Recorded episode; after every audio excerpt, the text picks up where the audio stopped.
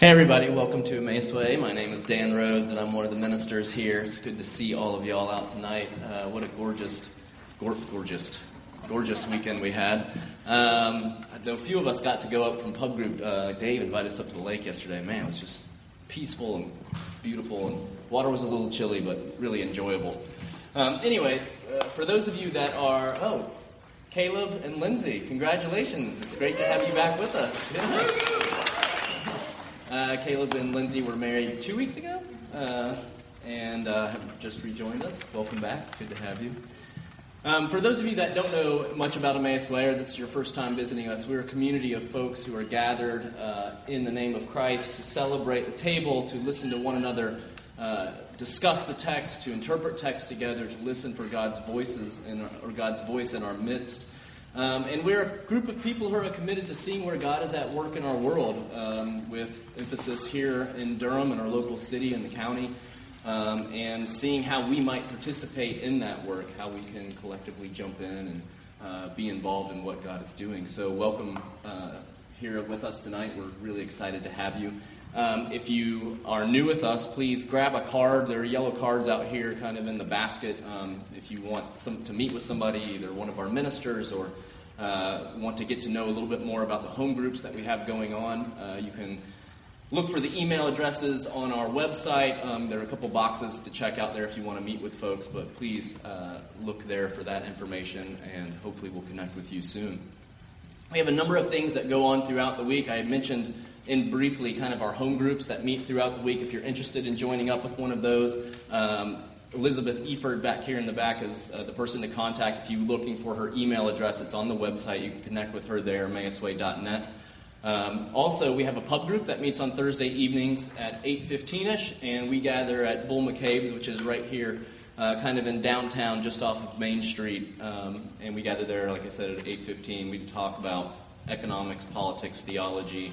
Sometimes we just catch up with one another, read the news, and kind of talk about what's going on. Um, it's a good time. You're welcome to come.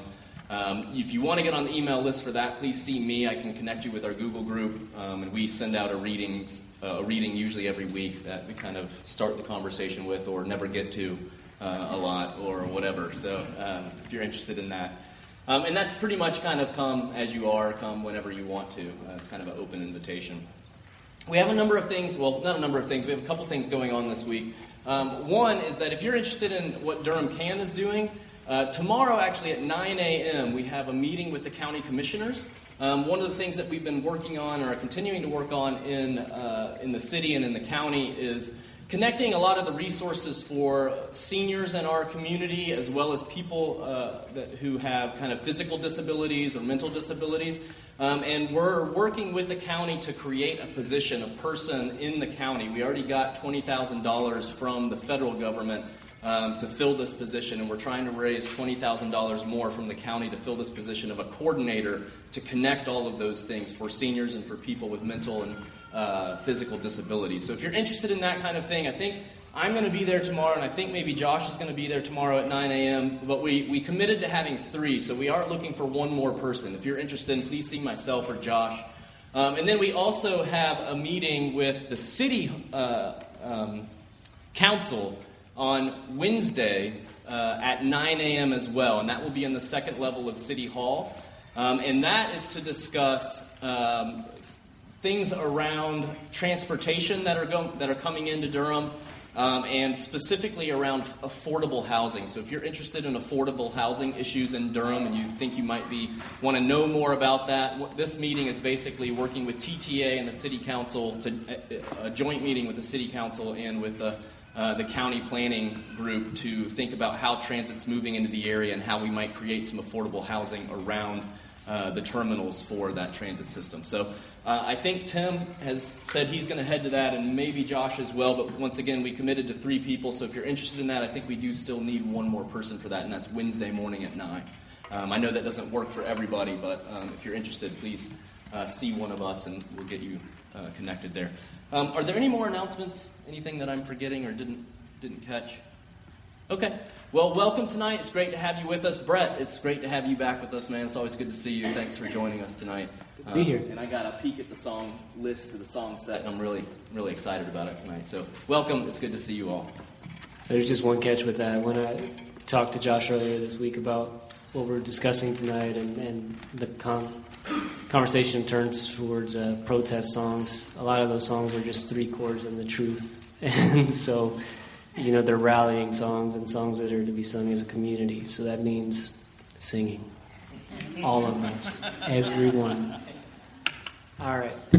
And uh, a couple of these songs are. Um, might be new to you, they might might not be, but they're easy. That's the other great thing about protest songs. So this one is uh, one of my favorites. But.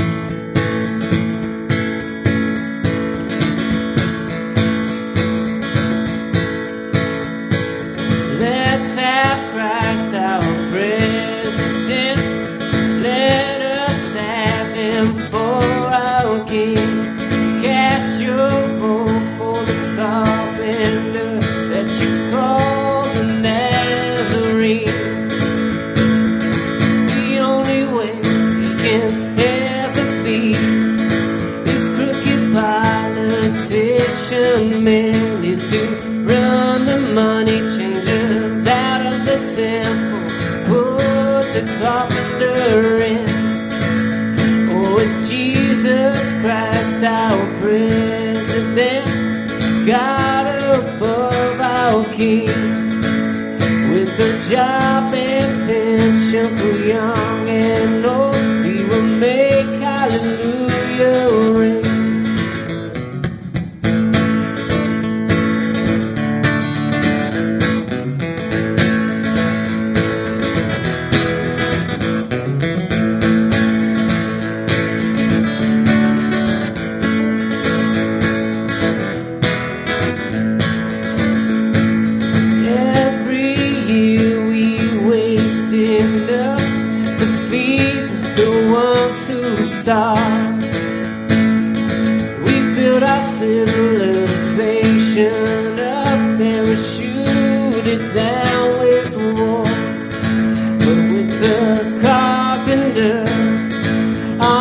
See, way up in the capital town. The USA, be on the way, prosperity bound. Oh, it's Jesus Christ, our president, God above our King with the job and pension for young and old make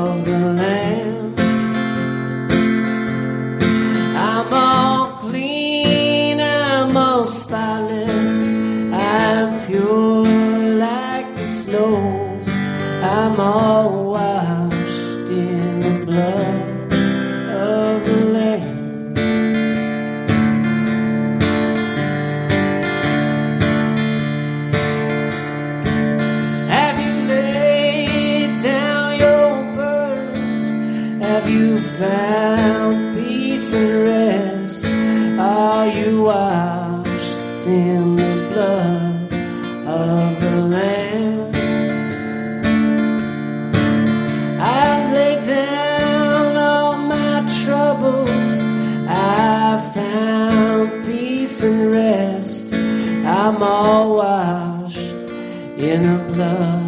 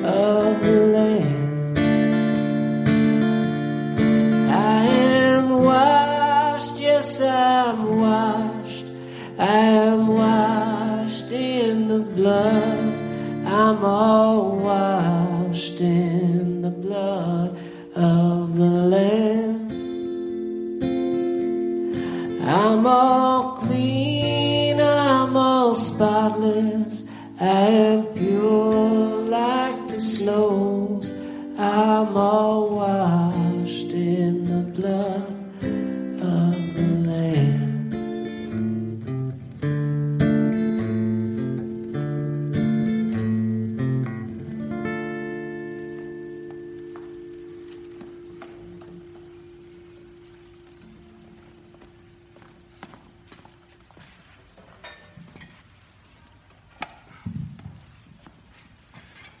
It's good to see everybody today. Hey, I want to give you an opportunity to stand and greet the people who are around you. If you're around somebody that you don't know, certainly introduce yourself. Uh, offer each other the peace of Christ. Uh, and uh, we will reconvene here in a couple moments and jump into uh, a dialogue uh, and well chosen movie. Uh, I didn't know a whole lot about Dorothy Day, but uh, the, I think she would have definitely agreed with the set list today. So uh, stand up and greet each other.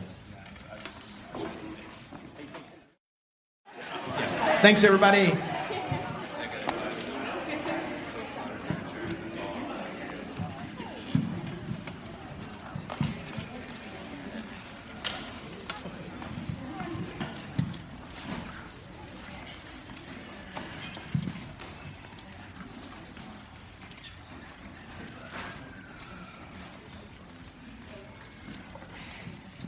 So I am um, looking forward to this continuation of the summer series that we began last week. But I realized last last week was the Memorial Day version of Emmaus Way, which meant like there was a lot less of us. In fact, the contrast the week before to Memorial Day was pretty pretty uh, pretty marked. So I, if you're hearing this for the second time, apologies. But I'm also aware that a lot of us didn't kind of hear this series begin. So let me just give you a little bit of a framing of where we're going this summer. Uh, we've lovingly entitled this. I think actually Josh entitled it uh, "Mystics, Dreamers, and Heretics." And so we are going to um, each week kind of ponder typically the life of a specific person.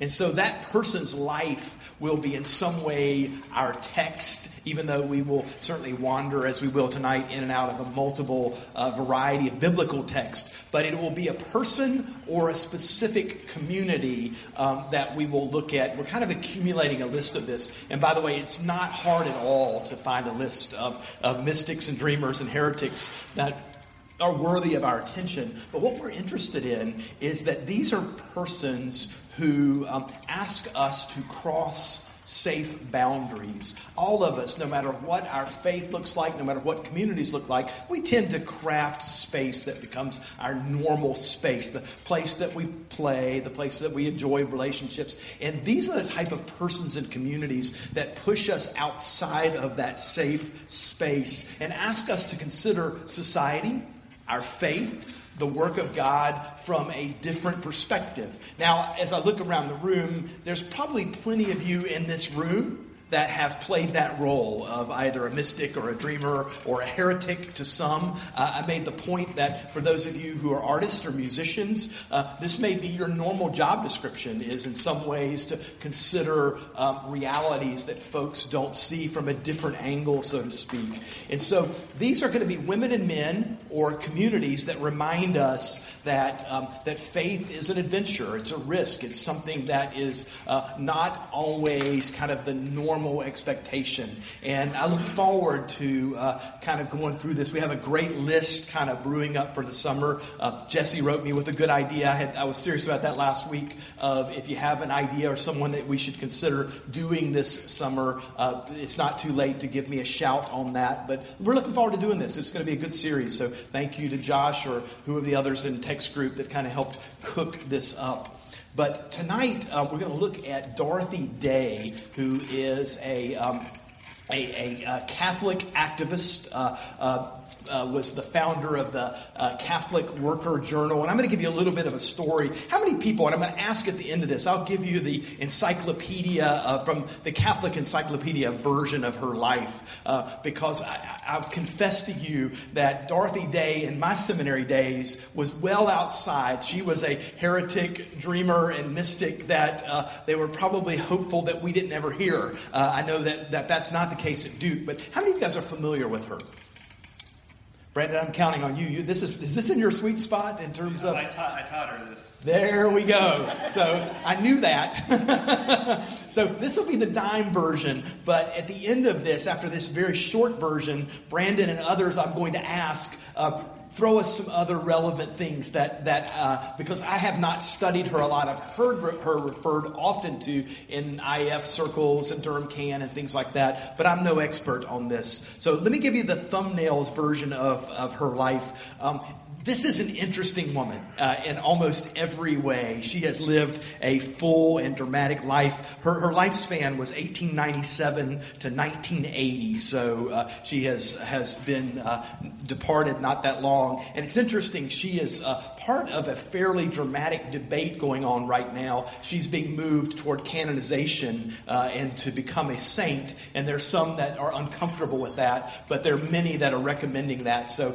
she could be Saint Dorothy uh, very easily in, in our lifetime. Um, but here's some stuff about her life. Um, she was born um, in a journalist family in Brooklyn, New York. Um, ended up with her family surviving the San Francisco earthquake, but she started in kind of middle class, uh, educated circles, but she ended up quite poor. Her family was ruined by that. She ended up back in Chicago, and, uh, and in many ways, this step down in her life was significant because she was very aware of, um, of the reality of lives that were not in the kind of middle class norm. So she kind of lived on both sides of the fence, if you will. Um, but eventually, her, her father was appointed the sports editor of a Chicago newspaper. They moved into a comfortable home on the north side, so there they were kind of in Cubs territory in, in Chicago. But she started reading, and this is a pretty big theme in her life. Uh, she was reading actually Upton Sinclair's The Jungle, which was in many ways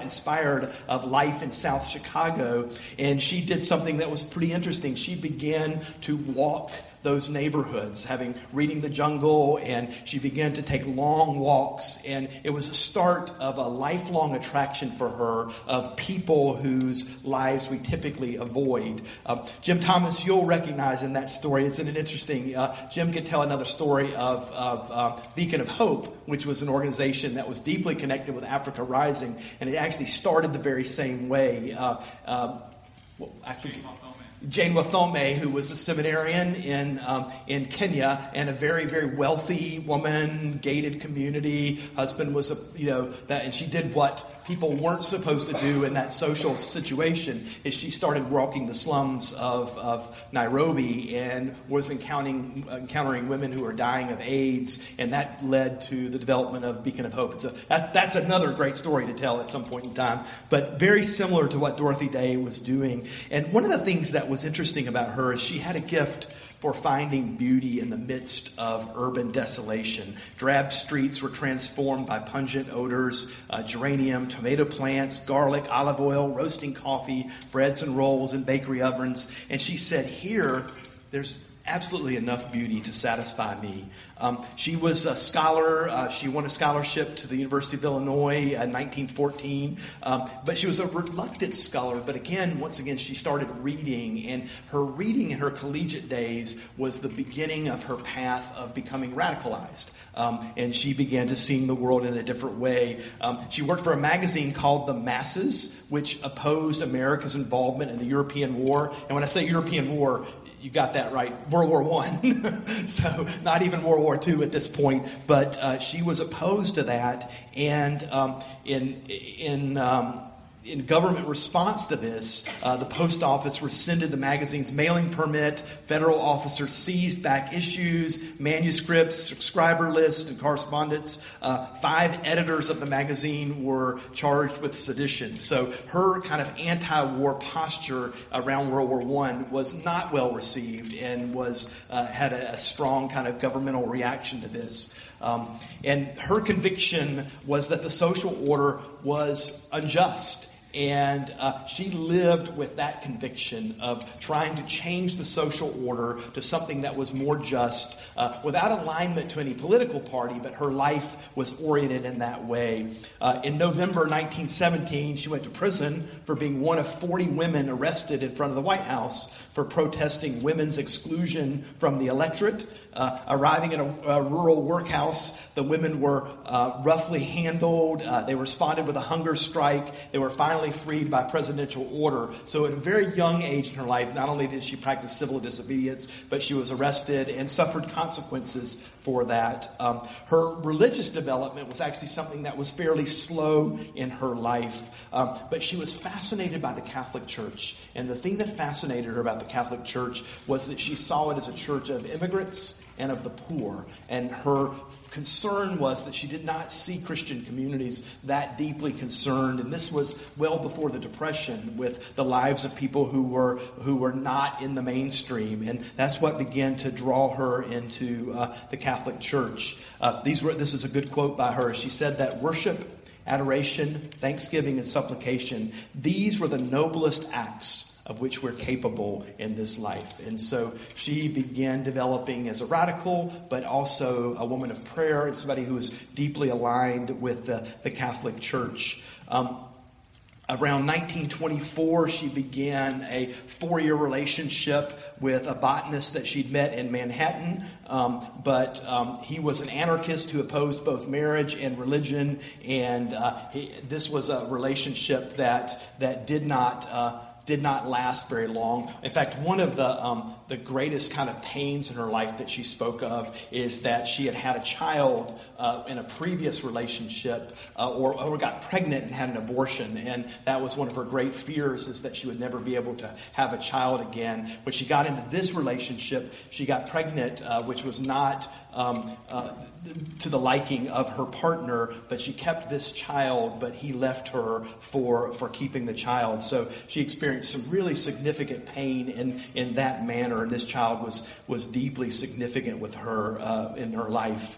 Um, so this is kind of how her life kind of began, and that's how her, her relationship ended. And I, I don't hear of any other descriptions of relationships uh, before joining the church. Um, but her life was changed uh, with a, a, friendship with a French immigrant who, uh, who challenged her ultimately to, uh, to start a newspaper, to publicize Catholic social teachings, and to promote steps in which peaceful transformation of the society could happen. And by this point in time, probably the most controversial thing in her life, uh, and many of you would confer with this, is she'd become a pacifist. And her pacifism was not well received uh, in religious circles, in, um, in social social circles, in her social class, even among the educated people that she uh, worked with. So she did this, she followed this advice. She uh, published The Catholic Worker. Uh, on May 1st, I think this is, uh, I forget the date. Uh, Brandon, you'll have to fill that in for me. Uh, but, but she they started doing this, and the Catholic Worker took off. And in, in what they thought might be a thousand copies or a couple thousand copies, it began uh, a readership around uh, 100,000 readers. And what was unique about it and there weren't many examples of this is it was radical and religious at the at the same time and so um, that was that was how she began uh, kind of uh, developing a life of, of notoriety and as one would expect the principles of the Catholic worker that were printed uh, were then put to the test. People began to, to engage people who were reading this, publishing this, kind of part of this movement, and said, in what way uh, would do you embody the things that you are writing about? And so uh, it, it, didn't take uh, very long for the Catholic worker to become an embodied movement. Uh, by 1936, there were 33 uh, Catholic worker communities uh, around the country. And so she started developing these very specific communities. And one of the things that's really interesting about them is that they practiced a very radical hospitality, is that they received people into their community communities and expected no aspect of reform. The only way that you would have attached it to some sort of Christian thing is that there were crucifixes on the wall, but people could come and stay in whatever condition that brought them there literally forever. Uh, there was no demand that they change their life in any way, form, or fashion. And so, uh, this is a couple of things that she would say. Uh, uh, these weren't the deserving poor. It was sometimes objected, but drunkards and good for nothings are the people that came there. A visiting social worker asked Day how long the clients were permitted to stay. And she answered, We let them stay forever. They live with us, they die with us, we give them a Christian burial. We pray for them after they're dead. Once they are taken in, they become members of the family, or rather, they always were members of the family. They are our brothers and sisters in Christ. Some justified their objections with biblical quotations. Didn't Jesus say the poor would be with us always? And yes, they once replied, but we are not content that there would be so many of them. The class structure is our making and by our consent, not God's. We must do what we can to change it. We are urging revolutionary change. And so that became her life posture. They received people in, they worked for social change, they worked for change of the class system. Uh, people were received in these communities and were never rejected. Um, and again, um, it was her reading of uh, Peter's Put away your sword, for whoever lives by the sword shall perish by the sword, which uh, kind of fomented her pacifism, which really got her in trouble. Uh, this was uh, noted around World War I, but as World War II began, this became a much, much more significant issue. Um, the Spanish Civil War started, those of you who are historians know, around 1936. And part of the fascist side of the, the Spanish Civil War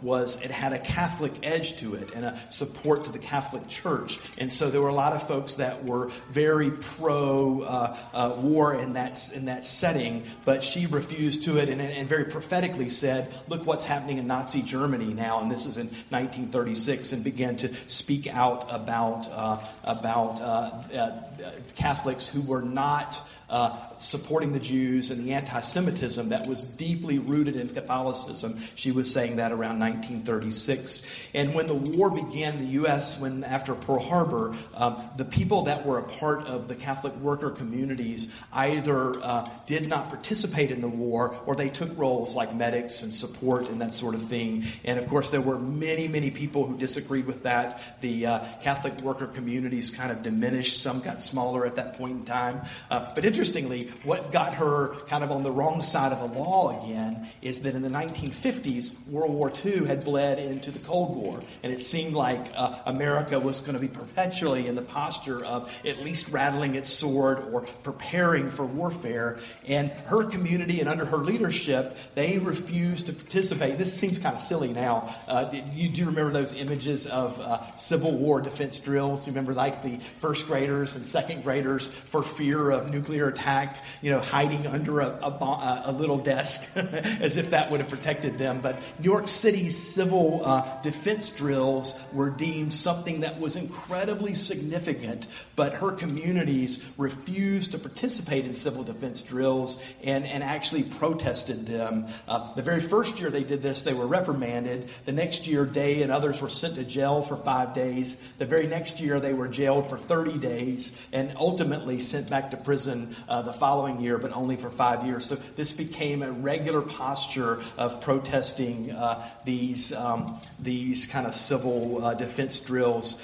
Um, at this point in time in the 50s, as you well know, this, the um, civil rights movement had begun to kick up, and the Catholic worker community was very involved in the, the civil rights movement. Um, so this was, in some ways, her life. Uh, a quote here probably there's never been a newspaper so many of whose editors have been jailed for acts of conscience. Day herself was last jailed in 1973 for taking part in a banned picket line in support of farm workers, and she was 75.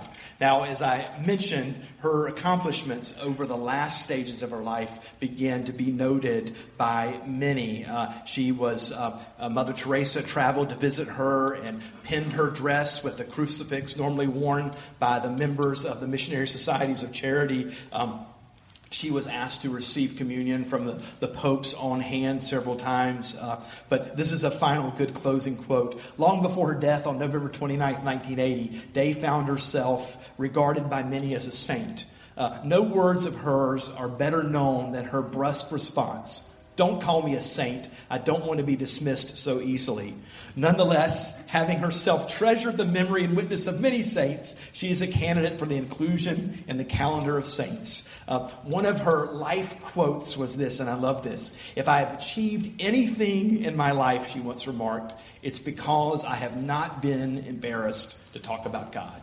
So, a radical, a woman who was associated with kind of a socialist, communist response in America that was very strong in the 20s and 30s. Uh, a woman who, uh, in fact, one of her moments of crisis was that she was found herself so aligned with uh, Marxist principles, though the, the, the Marxism at that point was opposed to Christianity, that she felt herself as a deep crossroads, and she was in many ways a bridge person to that. So, that's a summary of one article. But let me throw it to Brandon or some of you guys, before we ask a few questions on this, those of you who know Dorothy Day well, what else would you say about her?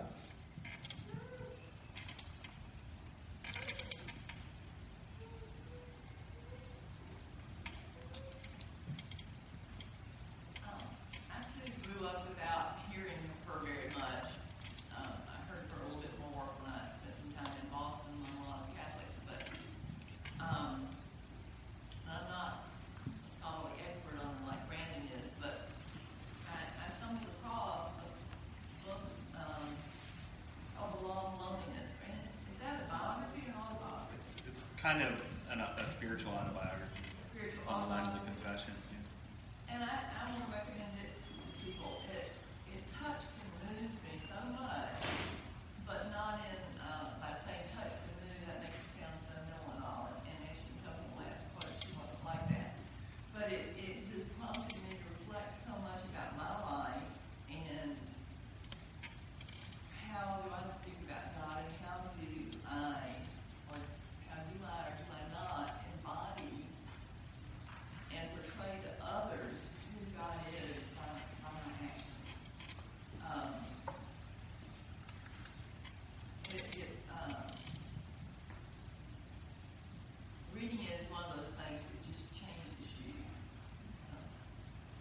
Fantastic. Thank you, Miriam.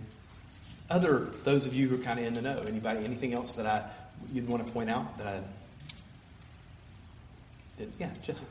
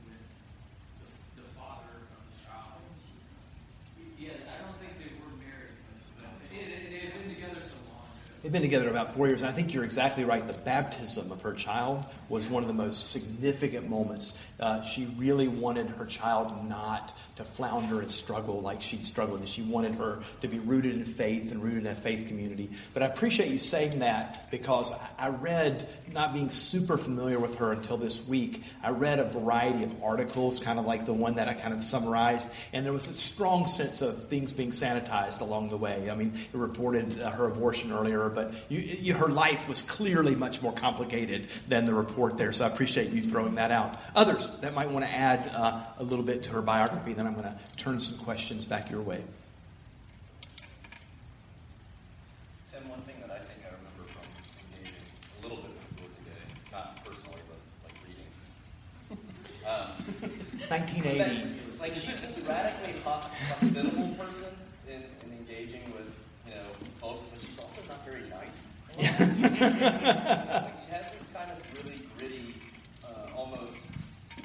Brandon, I think I think there were a few stories of like people coming, you know, people from upper class backgrounds that get interested in the Catholic worker movement and kind of want to come spend time and do literary kind of type of impact. And she's like, get the hell out of here! I don't need you type of engagements. Mm-hmm. And so it's this kind of like very rough figure as well, but also very hospitable at the same time. So I think, in some sense, like she's a saint, but she's almost not saintly at all.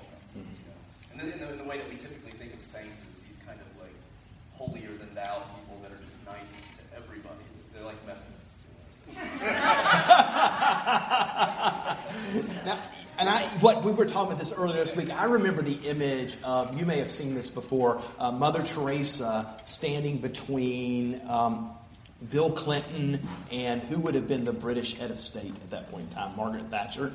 And, you know, here's this elderly saint standing there, and she looked at both of these heads of states in the eye and said, uh, you know, would you stop aborting babies? Uh, I'll take your babies. You know, and here you've got Bill Clinton and uh, and maybe Margaret Thatcher kind of just kind of squirming, and there's Mother Teresa, humble, you know, just crumpled older woman, kind of saying, I don't take crap from either of you guys because I appeal to a, a, kind of a higher authority. And I remember watching that going, oh my goodness. They just don't normally. I mean, they're used to being called out on the Sunday television talk shows when they're not there, but not when they're at the, the dais, you know, standing right beside them. And words like brusque and rough. And I, I tell you, uh, there's a sense of, uh, and I want us to wrestle with this. All of us feel like we need to engage things like this, but people who do work on the more radical edge uh, sometimes have great difficulty kind of wandering around the sentimental do getters that kind of get in their way. And so uh, that would have been. Um, um, a, a, good, uh, a, a, kind of a good relational point. So, Brandon, I'm going to put you on the spot. Give us one factor, one sense of things of her life that that you would have taught that you found? Was Jesse's point was what first came to my mind. I, I do think the baptism, and then because Tamar was baptized, she felt that she needed to be baptized so that she could be a proper mother to her. So it's interesting that it's her daughter's birth and then the baptism of her daughter that brings her into actually deciding to be baptized. And then that is what triggers, I think, the, the break with Forster, with the common law husband. Um, so biographically, but I was just thinking about the, you know, the theologically or in terms of mystics, you know, the theme of loneliness that the book is named after um, is something that connects her to so many others, both in the 20th century and in the early modern period, right? And so you think of uh, Mother Teresa, um, who, you know, since she's passed, her letters have been made public and wrestled, as you probably know, for 30 years with, with silent, the silence of God or her experience of loneliness, right, with only very brief respite. Um, so serious, serious doubts and serious mm. inability to sort of really feel God's presence. And that was Mother Teresa. And, um, you know, that's common to Simone Weil, who I think is another similar character in the 20th century who rides um, sort of the line between the church and society and wrestled with loneliness and solitariness and silence and hearing from God. Um, and, but then all the way back to Teresa of Avila, right? And to, to Augustine, who kind of sets that pattern of writing these spiritual autobiographies. So I think that's important, you know, in the title. And as she wrestles her whole life, even as we see the outward sort of works of faith and works of obedience, um, the inward experience of loneliness or solitariness, and, and those two things not necessarily being um, uh, at odds, right? The solitariness can be productive of, of, of work. I love having a religious historian in the community. I think we should pass an eternal edict that there has to be at least one historian in the community at all times, which means, Brandon, you just have to get tenure and distinguished faculty member and all those things and get a building named after you at Carolina uh, or, or, something like that. But thank you for that, and I, those are really good connections. Um, let me throw her life at you, obviously, and, I think maybe, uh, yeah, one second. The, one of the things that I think would be um, worthwhile as part of this is that uh, I've just started reading a few biographies, and I, I, I, confess that that's not something that's been a big part of my palate. And wow, there's powerful things that I don't want to see or hear that come to us very viscerally in biographies. So, yes, Mary Mann.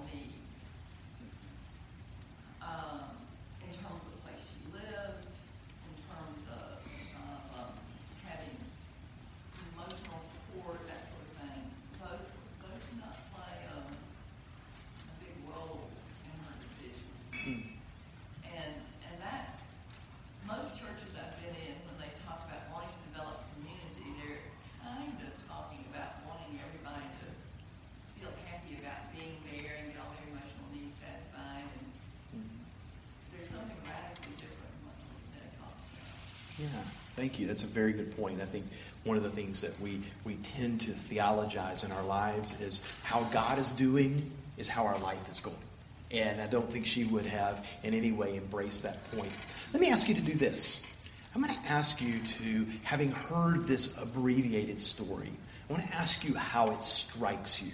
I'll give you an example of how it struck me. And, I, if I read it next week, it might strike me in an entirely different way. But one of the lessons that I've learned painfully over the last 20 or 30 years, and this is somebody who's done ministry since they were 23 years old, so I'm 28 years in, is one of the things that a spiritual director said to me very pointedly. Um, a friend of mine, Phil Anderson, about 10 years ago, is he said, Tim, your life is often marked by giving things out that come from voids in your own life. In other words, you're, you know, you're not a person who has a, a closet full of 20s and then you reach in and grab a $20 bill and throw it out at somebody. It's actually where your closet in your life is a void, where you have absences in relationship, it seems like your life is always marked by responding to that void, by trying to give it to someone else. And it creates a lot of pain because it's much easier to, for in my sake, to kind of be in community when I've experienced it so much in my life. But that's never been my experience up until uh, later years. And so as I was hearing her story, I was like, wow, that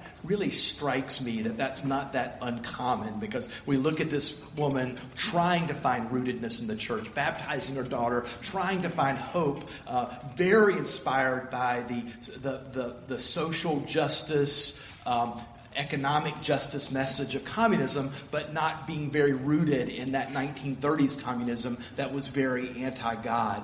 So let me throw this at you right now what are elements of her story that strike your life in any way, form, or fashion uh, in terms of life, risk, practice, economic, any of those things? Uh, what strikes you uh, in terms of your own uh, life of faith or struggle to find faith that, that comes from the telling of this story? I'd love to hear from a couple of you.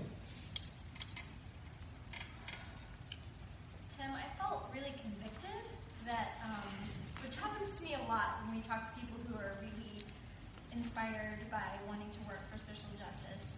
I feel like often my um, perspective is so limited by my family and my immediate, you know, circumstances, trying to sort of survive the day-to-day life and the week-to-week life. And I'm always in awe of people who just, like, it didn't even register to her. Like, she had this vision for something that was so outside of the locus of family. It was so focused on other people and, you know, desires of her heart in terms of what the world should be doing, how she should help her neighbor, you know, how we should interact with each other on a country to country level. These are really big ideas, and for someone to sort of focus their life on looking at those issues is really convicting to me. And not in a sort of way where I feel like I want to like say bye, Will I'm going to like you know check tomorrow to go do something bigger with my life. But it just kind of reminds me that sometimes our perspectives are really limited by just kind of going through the day-to-day motions of life. And yeah, I just felt like it, it was inspiring to think yeah. about the hospitality that she described was remarkable. Receiving people for the whole of their lives without any expectation that change would come. I mean, that's, while also trying to change society, it's remarkable. Frightening as well. Yeah, Elizabeth.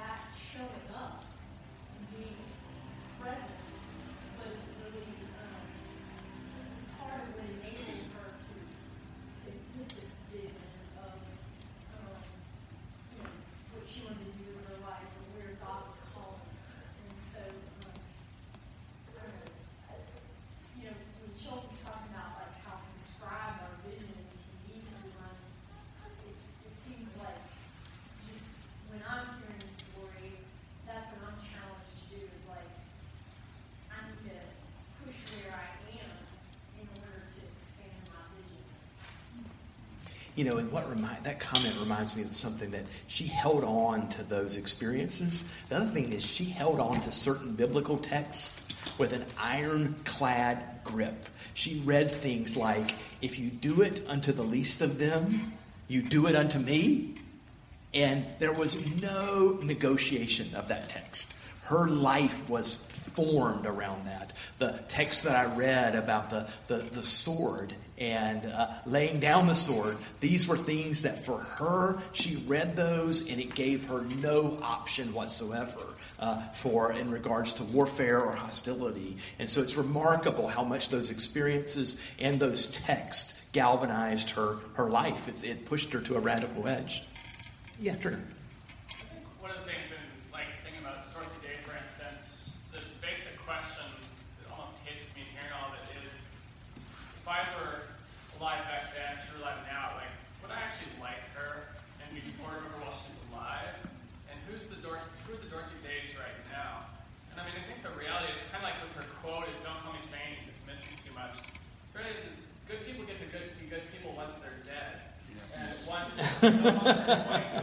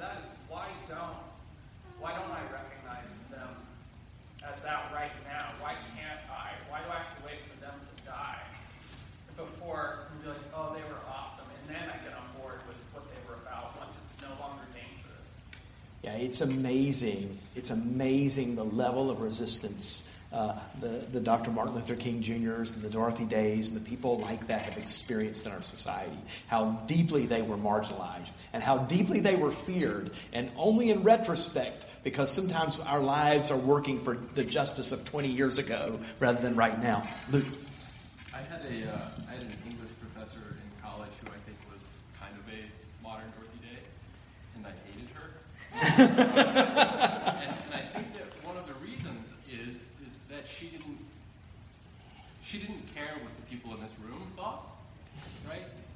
Um, she was she was driven by, by, by something something other and something bigger, and it was really frustrating um, to have somebody who would take you know my work of, of English art and and you know and give it a bad grade. Um, but, but, but, like I, I think that I, I think that that's that that's, that's part of it. Is that these people, when they're alive, they don't give a shit about me and, and what I think. Yeah. And and that's um, you know, for for for the people sitting in this room, I think that's that's hard to swallow. Absolutely. I remember the stories. and One of my greatest regrets in seminary was we were uh, in Boston and we could take uh, classes at any of the schools in Boston, and all of them are seminaries BU, BC, Harvard, all those things. And a person we mention a lot around here, Henry Nouwen, was teaching his class Dynamics of the Spiritual Life at Harvard. And for some reason, I thought it might have been a little too far to drive down there or something silly like that. And, you know, Henry Nouwen is in many ways the, the teddy bear of the Christian spirituality until you read his autobiographies, and there was a man who experienced phenomenal pain in, in lots of ways. But he was one of those people who didn't want a comfortable class. He thought spirituality involved practice and risky practice. And those two things were not to be sentimentalized. And I remember uh, classmates taking his class. He was very involved in the, uh, the protests and the work in Central America during the time. And if you can remember, most of you weren't born, but places like El Salvador and Nicaragua and Honduras were one of the best places in the world to get killed in the 1980s. And his class, this happened a couple of times, is he would show up and they would start to talk spiritually about injustice in Central America. And, and he was down there all the time. And he said, I think we need to to see. He taught a Tuesday, Thursday class, and he said, I think that we need to be a little less abstract on this in Thursday. And so I've got an airline ticket right here, and I need someone to fly down to El Salvador and meet with the resistant group and tell us what the government is doing right now. And, and so uh, this will require that you run to your room and pack a bag, and you're leaving in three hours out of Logan. Who would like to go? And to the positive nature of that class, at least five or six hands raised, you know, and he would pull a name out of the hat. He would say, uh, Sarah, um, we will see you on Thursday having returned from El Salvador. Uh, you probably will not have slept, and you do not have time to call all of your professors and in an upper middle class kind of way make sure that your coursework's done. You need to get to the airport. And someone would go, but it was one of his ways of saying, we're not just crapping around here. This is something something that matters. And I think for all of us, we struggle, I do, we struggle with a faith that can be sentimental or abstract or privatized. It's just me and my thing with God. And if God and I are cool, then who cares? Uh, and people like Dorothy Day and Luke's professor make us deeply uncomfortable with that concept. And I think we desperately need it. One more person, a reaction. Sure, Jesse.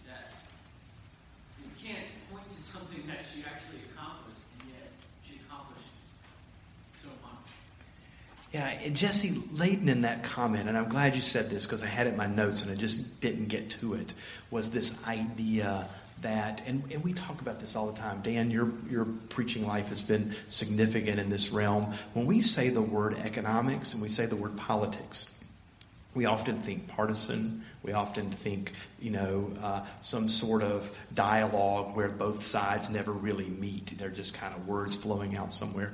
But people like Dorothy Day and the Henry Nouwens and a whole range of people were, would be people that would say that the gospel is actually nothing if it's not economic or political, if it doesn't affect the way we live our lives and organize our lives, and in some ways the political side of our lives, of, of how power is expressed. Right? And her life was committed to a vision that power and economics needed to be distributed in an entirely different way in, in our world. And of course, there's lots of different perspectives on that, but one of the things I guess that's been one of the harshest realizations for me is that at 25 years old, I would have certainly not agreed with that comment. And at 27 or 28, I started to think, you know what, the gospel may have a lot to do with our economic and political lives. And oh my goodness, I'm surrounded by people who don't think that way. And to say that loudly might be the worst thing that I could possibly say. And so uh, I appreciate your saying that because her vision for life was confronting ugly realities. And, you know, people who come close to those realities don't always have a kumbaya experience. In many ways, it's a lonely, lonely type of experience to be deeply concerned about things that most of us kind of feel like, yeah, that's great, but I've got stuff to do, so to speak. And so it's a significant part of her life. I wanted to close us tonight with a, a prayer. This is one of, from one of my favorite prayer books. It's called Conversations with God, and it's uh, two centuries of prayers by uh, uh, African Americans. And this comes from a um, historic black Baptist pastor in D.C., I think 19th Baptist. But let me ask you some questions before I read this prayer. This would be the kind of thing, and I hope this will happen. Uh, um, uh, Dan, I think, who, who do you have next week, by the way? You're uh, St. Francis, so we're going to uh, still be dealing with issues of poverty and economics. Um, but one of the things that I hope would happen in connecting you with these biographies of these heretics and uncomfortable people and people who don't always match our theology is it would dislodge us a little bit. And one of the best things that could happen in our community is that we would speak to each other and we would be uncomfortable with each other and we would be vulnerable with each other. And we would, as we say around here a lot, we would bind and loose each other. And I think at times we need to be bound by certain obligations. I think we need to hear from each other in a loving way. We need to care about this more. And also, we need to be loosed from time to time. There's some of you who are so committed to so many things that you probably need to be embraced by someone to say, you, you, you are able to focus on this and not do everything. So I hope that I would dislodge us in conversation. But here are four questions that I think might be interesting before I read this final prayer. Um, one is this When you consider your life of faith. And there are all kinds of different faith stories in this community, uh, and great ones and different ones and perspectives. But when you consider what really matters in your life, what is the practice element? Of what really matters. You know, and I think that's a hard question for us, as many of us are Protestants. A lot of us come from an evangelical tradition, but that wasn't always the question that was asked. Uh, it was often, and not that this is a bad question, how do you feel about things? But what is the practice element of your life? What, what is the thing that you're doing about what you think is the most important thing? Um, is there a portion, here's the second question, of your life faith, your struggle with faith, that draws you into the possibility of risk or critique or even persecution? Um, and, and jokingly, I, I, did a great interview with this friend of mine. I'll, I'll, I'll include this in a sermon at some point in time.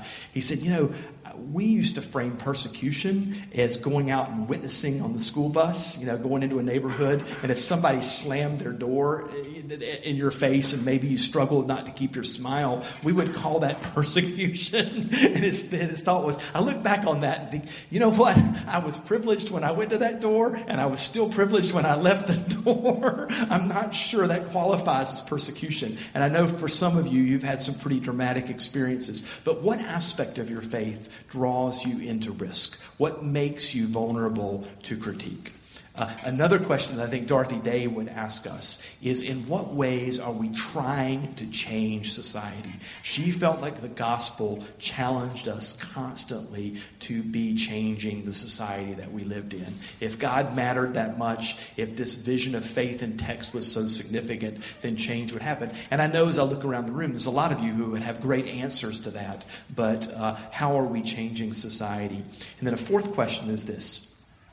Um, what are, and this would be really fun to do in dialogue, we'll do this maybe uh, soon, is what are the key texts of your life? If you read a little bit about Dorothy Day, there weren't tons and tons of texts, but there were a few texts that she did, she held on to with a stranglehold. They were non negotiable in her life. And what are the texts that shape your life and your faith? Uh, so, if you would, just uh, uh, breathe for a second, pray for a second. Let's be silent for a second, and then I will uh, will close us with this prayer called "In This Hour" by Walter Henderson Brooks. This is uh, set in right at the beginning of World War II, 1941. Uh, but if you would, let's let's be silent for a second, and then we will. I'll read this prayer to us.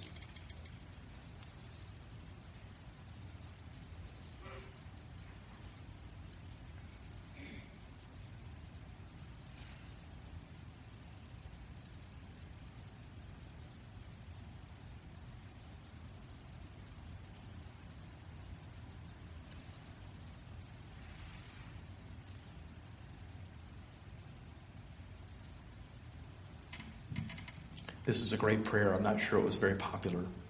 In this hour of darkness, guide us. Thou alone, our sure defense. All the world's at war around us. Why these evils, and from whence?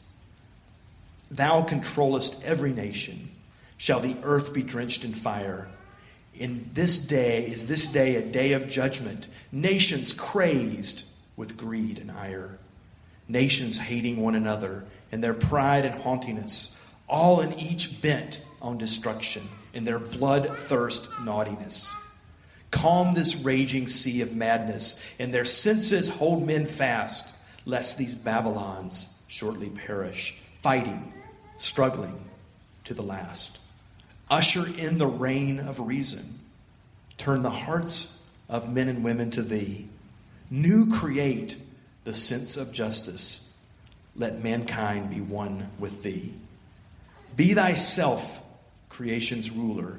Peace and plenty grant to all. Righteousness each nation's glory. Blessed of thee, the great and small. Amen.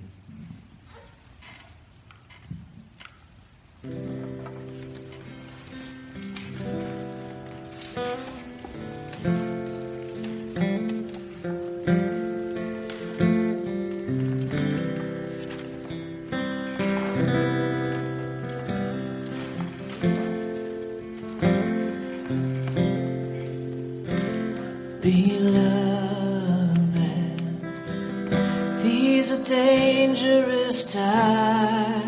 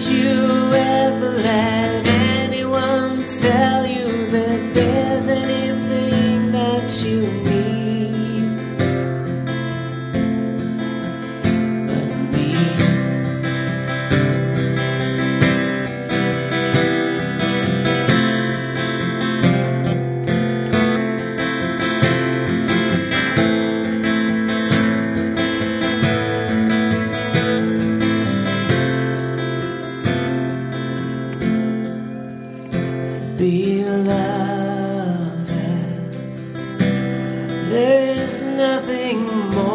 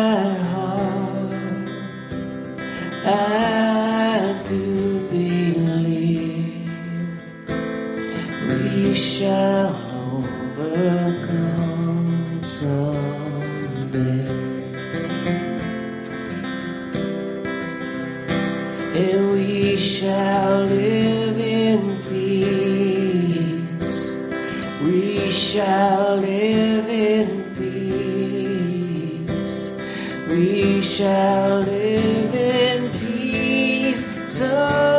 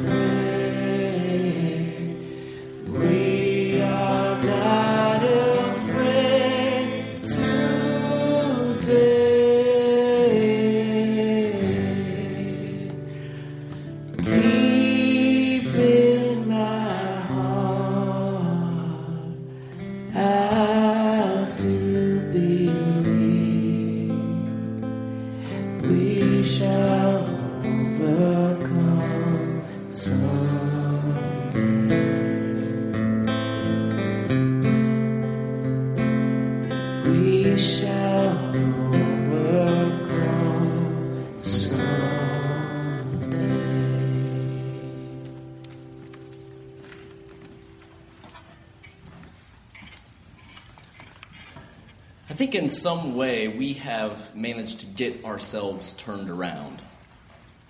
Somehow, I think we've begun, or we, somehow we've come to the conclusion that Christianity is intrinsically or by nature a conservative movement. Now, I don't mean that in regard to how we define liberal and conservative by Republican and Democrat in our culture, because in some sense, both of those teams like Christianity as a conservative movement. But somehow we as Christians have allowed it to seep deep into our hearts that Christianity itself is really a movement that is in, interested in protecting the status quo. That Christianity itself is the last bastion against some of the forces of culture that really want to run away with things. That we are the last, the last kind of hold against things like Hollywood as if sex did not exist before the 20th century, or people did not want to get naked with one another before movies came out, or as if people did not enjoy getting high prior to the 60s. And in some sense, we found ourselves thinking that Christianity is really a movement about hanging on to some type of the way in which our lives can be perfect, they can be stable, and they can be resistant to any type of change and anything that might threaten us. But in figures like Dorothy Day, we are challenged with a picture of Christianity as something different. We're challenged with a vision of Jesus that draws us out of that sense of things are the way they're supposed to be, that paints for us a picture of what the early church saw in Christ which is someone who is interested in changing everything. In Dorothy Day, and I think sometimes why we have such a hard time seeing these figures is because, in some sense, they exist on the fringes of what we expect Christianity to look like.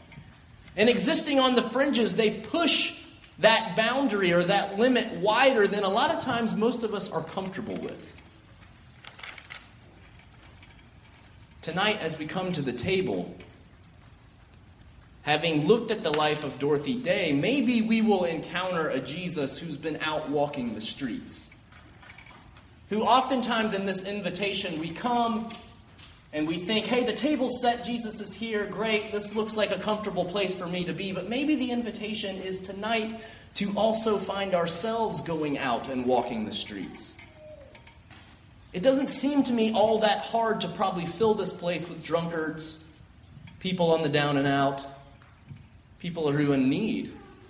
If we as a people begin to walk the streets of our city, to find in the invitation of Christ an invitation to be hospitable to all those that we come encounter with.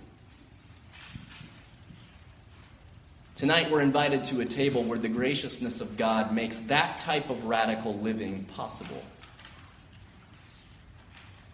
I invite you to the table tonight as those to receive the grace of God to maybe begin to paint your own picture of that type of life. These saints don't provide us with the three principles you need to make sure God is present in your life. They provide us with pictures, with little snapshots of ways in which we might see what it really looks like to live as Christ would live amongst us. At Emmaus Way, we celebrate an open, open table, meaning all of you are invited to come, break bread for one another, share it with one another, saying, The body of Christ broken for you, and to pour wine or juice for one another, saying, The blood of Christ shed for you. And in doing that, speaking to one another words of grace, and talking with, inviting, encouraging, and challenging one another to live lives worthy of that gospel.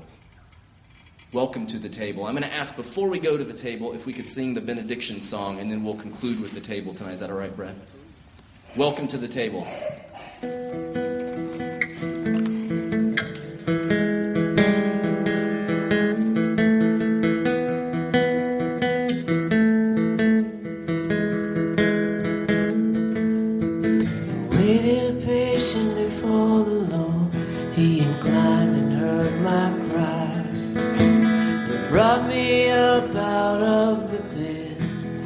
and I reclaim.